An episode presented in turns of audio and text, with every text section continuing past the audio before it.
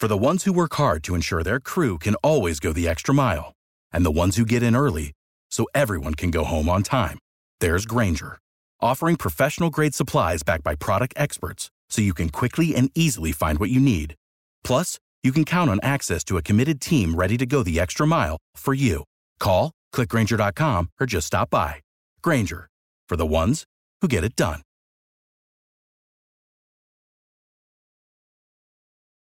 Every team, every topic, everywhere. This is Bleav.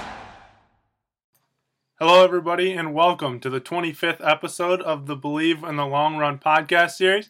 I'm your host, Dom Santina. Glad to finally be back with you once again. I know we had some trouble the last couple weeks trying to get things uploaded, and we'll work on that and continue to monitor it, monitor it and hope everything goes well there. But we're up and running, we're ready to go, and we're going to continue on with our podcast series.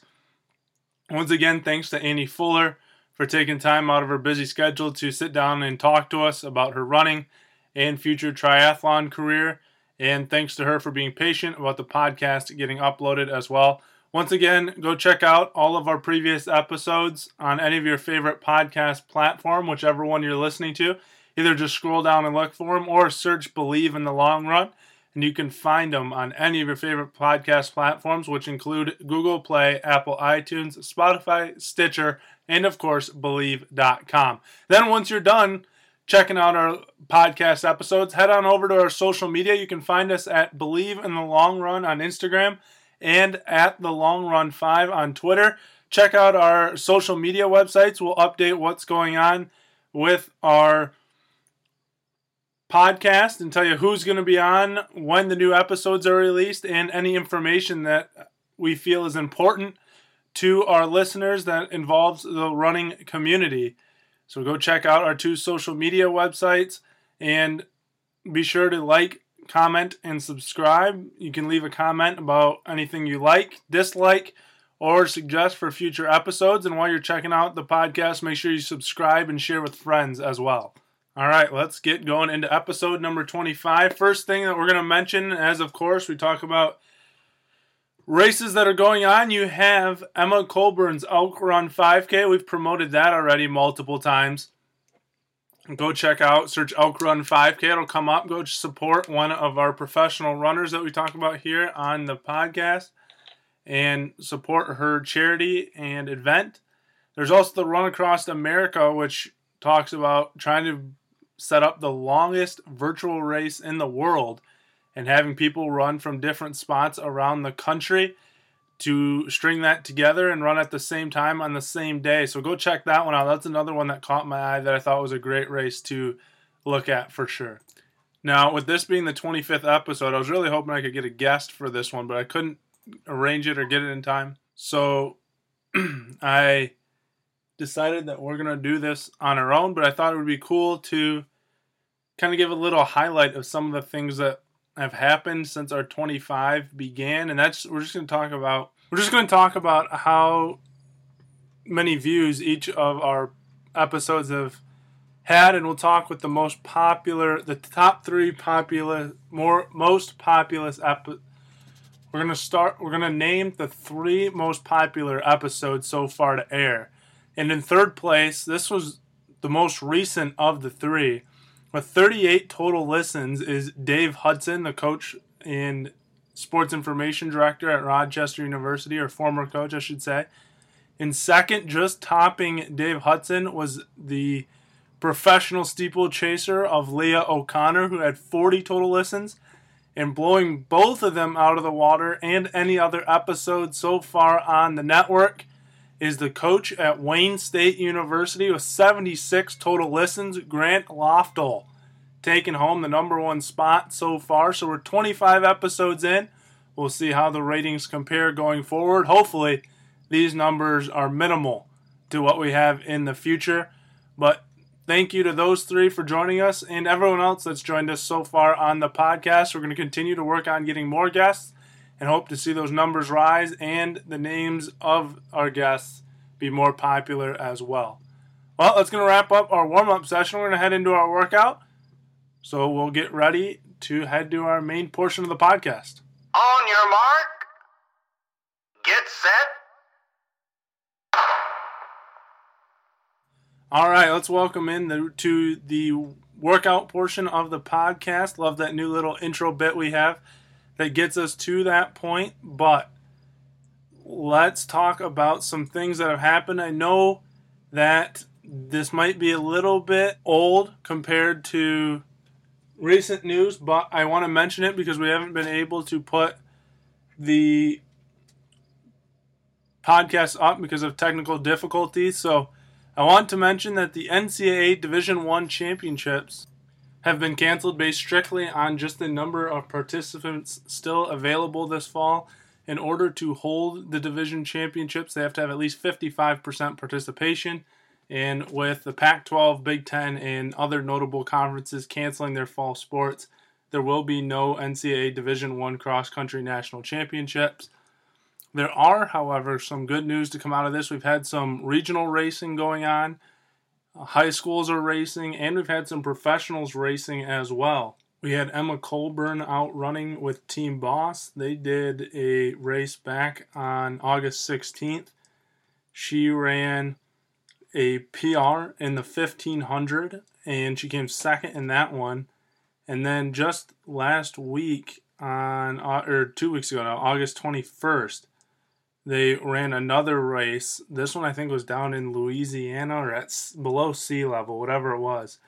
And she ran the 800 for the first time in over 10 years. So they're getting some racing in. Team Boss doing a lot of things and a lot of these track groups working together to run on their own and find ways to stay competitive and just run by themselves in their own teams. We also saw Sarah Hall, who on back in the middle of August got out onto a bike path in Eugene, Oregon, and did a mock half marathon for a PR of 6, 68.17, so just an hour and eight minutes, just over that hour mark and Eugene Marathon was the one that invited her out to compete in that.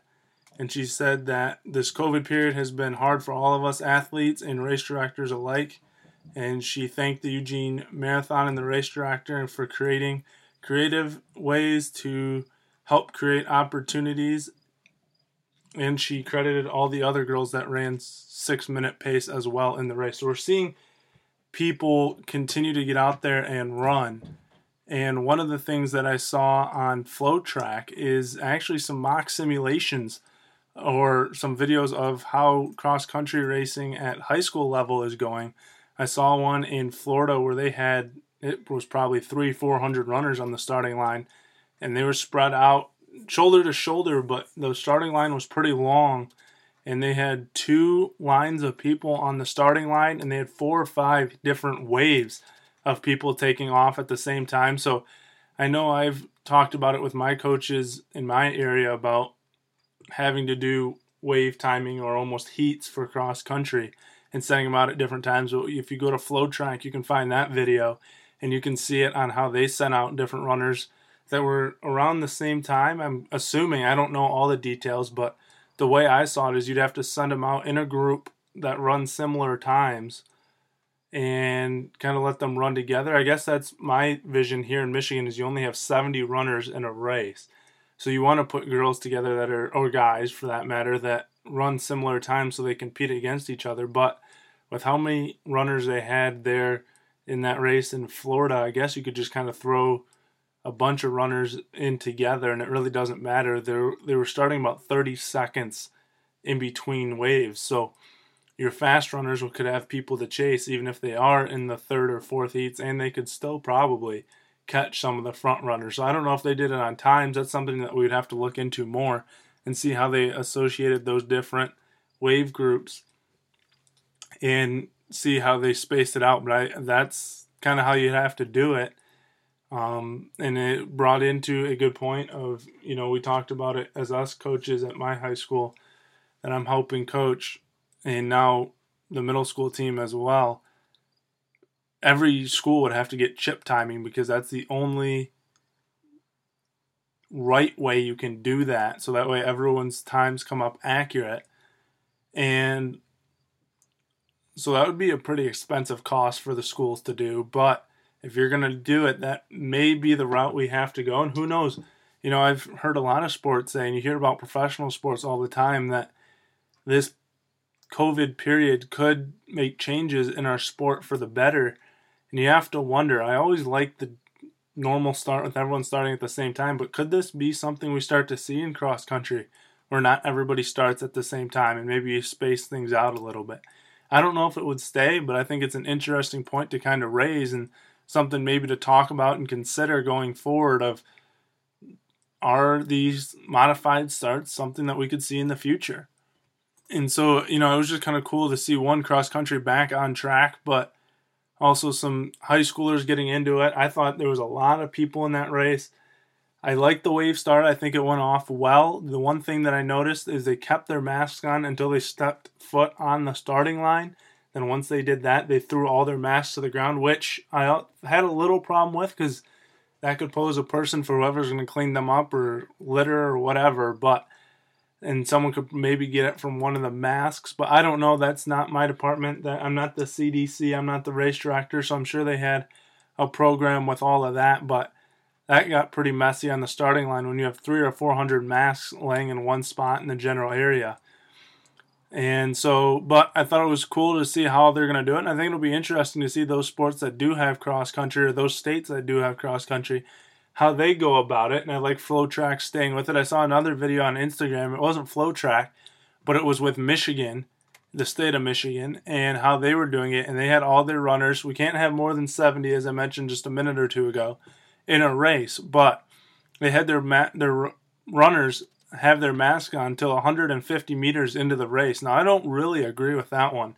I know we have a cross country race coming up on Wednesday, and we're telling our runners, or the race director for that race is telling the runners, as soon as you start your race, you can take it off. So basically, what Florida is doing, I'm guessing, with the mask rule, we'll see how that goes. I'll have to update you and see what we did there. But 70 runners in our race. We're going to have a men's race and a women's race. Four teams up here in northern Michigan. We don't have very big teams, and we're at a small school, so we should be okay with that. But it'll be interesting to see our coaches under the impression that once they start their warm-ups the athletes can keep them can take the masks off all coaches and spectators must keep the masks on at all times so there are some rules that we're kind of sifting through and seeing how we're going to deal with it one thing that i thought was interesting is if you bring a team tent you cannot just let it free go and let people come and go as you want you have to monitor the tent make sure everyone's wearing a mask and make sure they're spaced out in the tent. So I think we've pretty much axed the idea of bringing a tent, but we're gonna have quite a few coaches there, and we'll space out throughout the course. It's gonna make it tougher yelling. I'm a very big vocal coach, and I like to encourage the runners as they go. With a mask on, it's gonna make it a little bit more difficult, but we'll see how that happens and what goes on with that. So like I said, just a few things that were kind of interesting to me that I noticed along the way that we'll have to see how it goes. I'll let you know, like I said, on Friday of it, but glad to see it's on the track. Glad that I get to be a part of a coaching staff this fall and glad to let these kids get back to running and hopefully we see colleges follow suit too. Um, whether that's in the spring or if changes come here in the fall or what happens, but hopefully we get back to more running events and we see it more often. And one event that has stayed status quo is the London Marathon. They're going to continue on, but there is a stipulation. It's going to be pro athletes only. So the London Marathon, as I was saying, is going elite runners only. They will do 19.8 laps in a park before finally making the turn and heading towards the home stretch. I don't remember. I have to look up here who, I think maybe Sarah Hall Yes, it is Sarah Hall. Said she's been working hard on marathon training and now she's going to get the opportunity. She's going to go run in the London Marathon. And then I have seen that Molly Seidel, or Molly Seidel, who won or came second in the Olympic tri- trials, is going to London as well. So we'll keep an eye on Sarah Hall and Molly Seidel and see if there's any other athletes that join the mix as well. I know Des had mentioned it, but kind of pushed away the rumors that she was getting ready to start marathon training. October 4th is the London Marathon. So I don't think Des is going to go. I don't haven't really heard any rumors of anyone else getting ready to go, but we know Molly Seidel and Sarah Hall are both headed to London to run. So that'll be exciting to watch. It's going to be tough course. I mean, doing 19 and a half laps, that's going to be rough. But it'll be fun to watch Molly and Sarah and follow some American runners and actually see a professional race in 2020, which will be fun to watch and I'm excited for. And we'll update you on what happens when the time comes. But the other thing is that that they have moved the rest of the London Marathon online virtually and they have actually in fact moved the 2021 London Marathon from April until October. So next time this time next year we can actually see the London Marathon again which would make it really interesting and kind of a in conflict of interest going forward into 2021 because you're going to have the Olympics, you're going to have the Boston Marathon, the New York Marathon, and the London Marathon. Now, Boston is usually in April, so we'll see if it stays there, but you still have the New York and then the London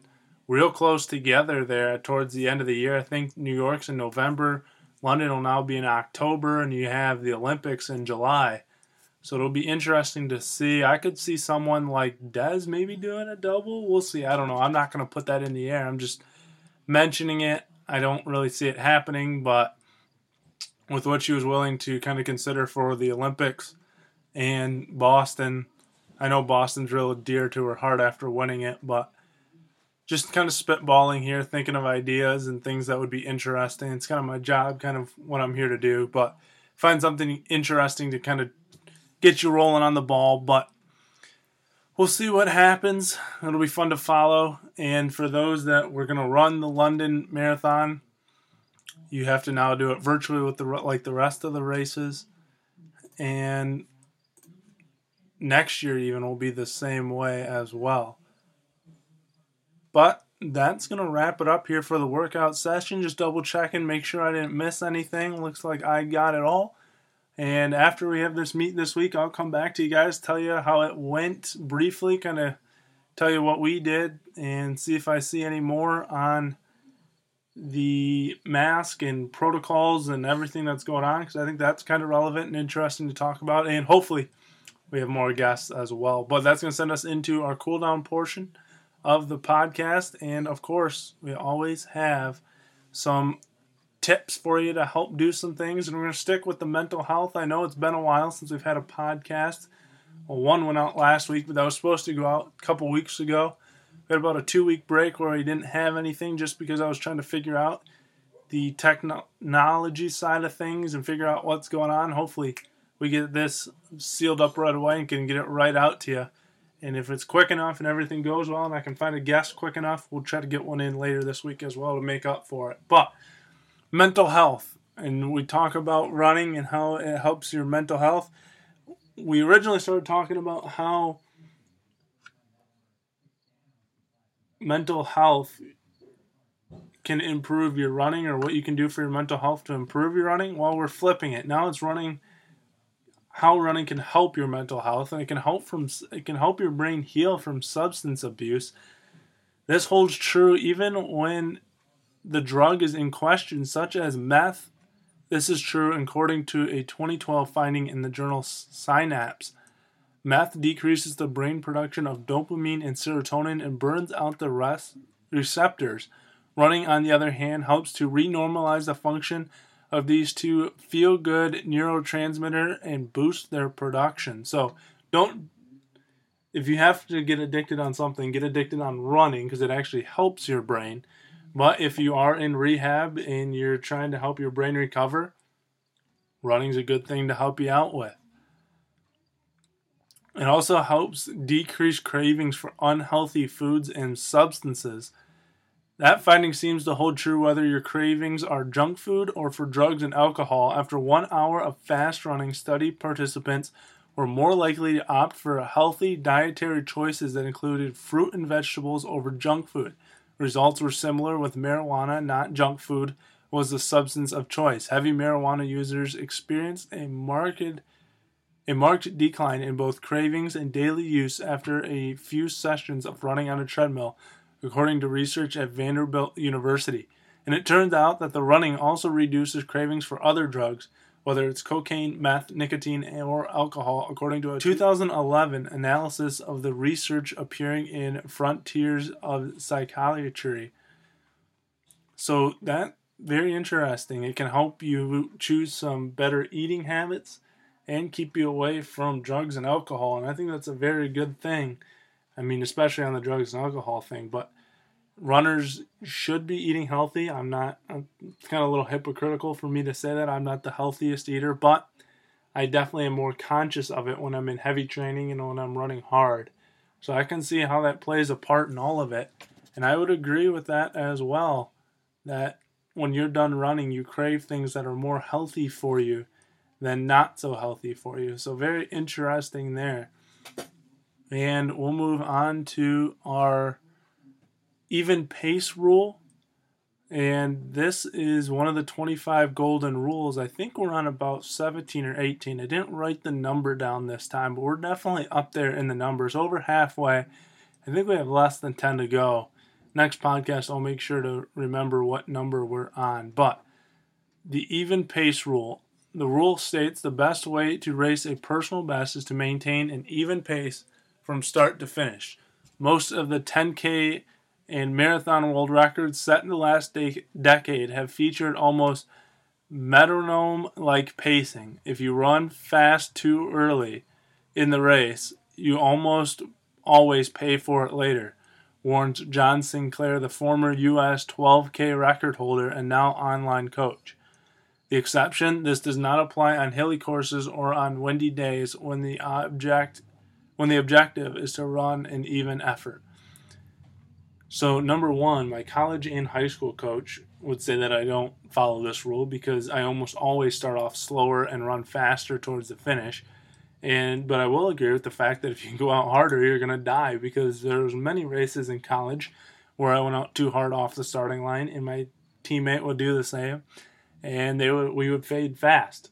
Um, there's a couple races too that jump to my mind easily. One my senior year, one my junior year, of where I went out in the first mile and ran almost a five five minute flat mile, and in a 8k race that does not go very well, especially towards the end of the race. But when I went out at about 5:30, I was kicking it down to about 5:20 in the last mile. So um, setting the goal is to run evenly paced miles. That's what we always tried to work on. It takes a lot of training. It takes a lot of stamina work, and the stamina is what's going to bring you through that to continuously run at the same pace the whole race. Uh, flat courses definitely help, as it mentioned there, when you don't have hills or obstacles in your way. That can definitely play a big factor. Those hills in uh, whether it's an uphill or downhill, you can make up a lot of time on the downhills. You can lose a lot of time on the uphills. But um, there's a couple races where my timing, especially on the track, started to look pretty consistent, and those were some of my better races. I would not say they were always my best races. Some of my best races I started off slower but picked it up at the end. And I think there's a mental factor to that too because there was quite a few, especially the conference meets where our coach would tell us like, "Hey, these guys are going to go out hard. They're going to go out fast. I want you to hold back in the first mile or so, and we're going to see how this plays out. We're running for position, not time. And if these guys go out too hard, they're going to die. You can pick them off as you go." And so I would stay back, hold back a little bit, shoot for that 530, 540 range, and then attack in the second half or after that first mile and really go after it.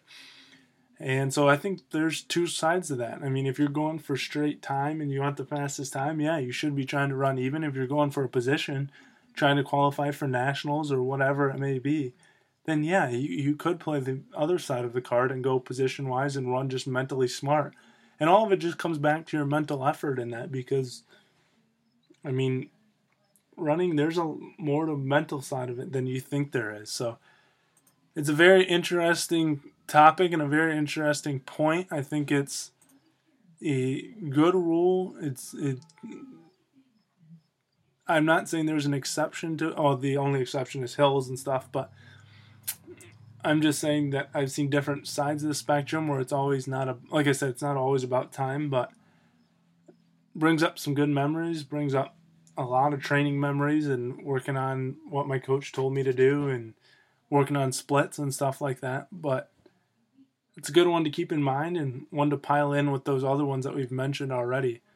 Well, that's going to wrap it up here for this episode. It might be a little shorter than normal. Hopefully, that's all right. But we're going to mention our social media one more time. You can find us at Bleav in the Long Run on Instagram and the Long Run 5 on Twitter. Go check it out. You can see all of our previous guests we've had on, and we'll update you when new episodes come out and any information that you may need about that. And make sure you like, share, and comment. Anything you'd like to see or hear about on the podcast, any guests you may want to see featured, and share with your friends. Make sure they get the social media, share the podcast. You can find it on all of your favorite platforms obviously the one you're probably listening to right now, so you can hear this episode, but Apple, iTunes, Spotify, Stitcher, Google Play, and of course, Bleav.com, plus more. And scroll down, check out some of the latest episodes we've had as well. If you've missed some or you're first time listener, scroll down, see the guests we've had. We mentioned Grant Loftal, Leah O'Connor, and Dave Hudson are our three most popular episodes. Go check out some other ones though as well. We've had some good guests on there that did not make the list. Other ones like Sarah Kroll, Alex Wilson, Aaron Finn, and last week we just released Annie Fuller. All of those good listens, high caliber athletes. Most of them in the college realm, but could jump to the professional realm as well. So go listen to those. There's quite a few on there now, and then there's good ones as well. We've had some ultra runners. We've had a race director or a, you could call her a race director, but she runs a track club in northern Michigan. We've had coaches. We've had college runners. Leah O'Connor's a professional runner. So we've hit the variety and we're going to continue to find. We've had triathlon athletes. So we've had quite a bit of variety of people on here, but we're going to continue to find more and we'll continue to bring you hopefully a lot more episodes than just 25. So thanks for listening. Hope this one was all right, even with me rambling most of the time and just talking about stuff that we've missed and things that we need to continue to hit on. But we will see you maybe later this week, if not next week for sure. Thanks for listening. Check out the other episodes, check out our social media. Stay safe, everyone. Get out there for your run and have a great night. Talk to you soon. Thank you for listening to Bleav. You can show support to your host by subscribing to the show and giving us a five star rating on your preferred platform. Check us out at Bleav.com and search for B L E A V on YouTube.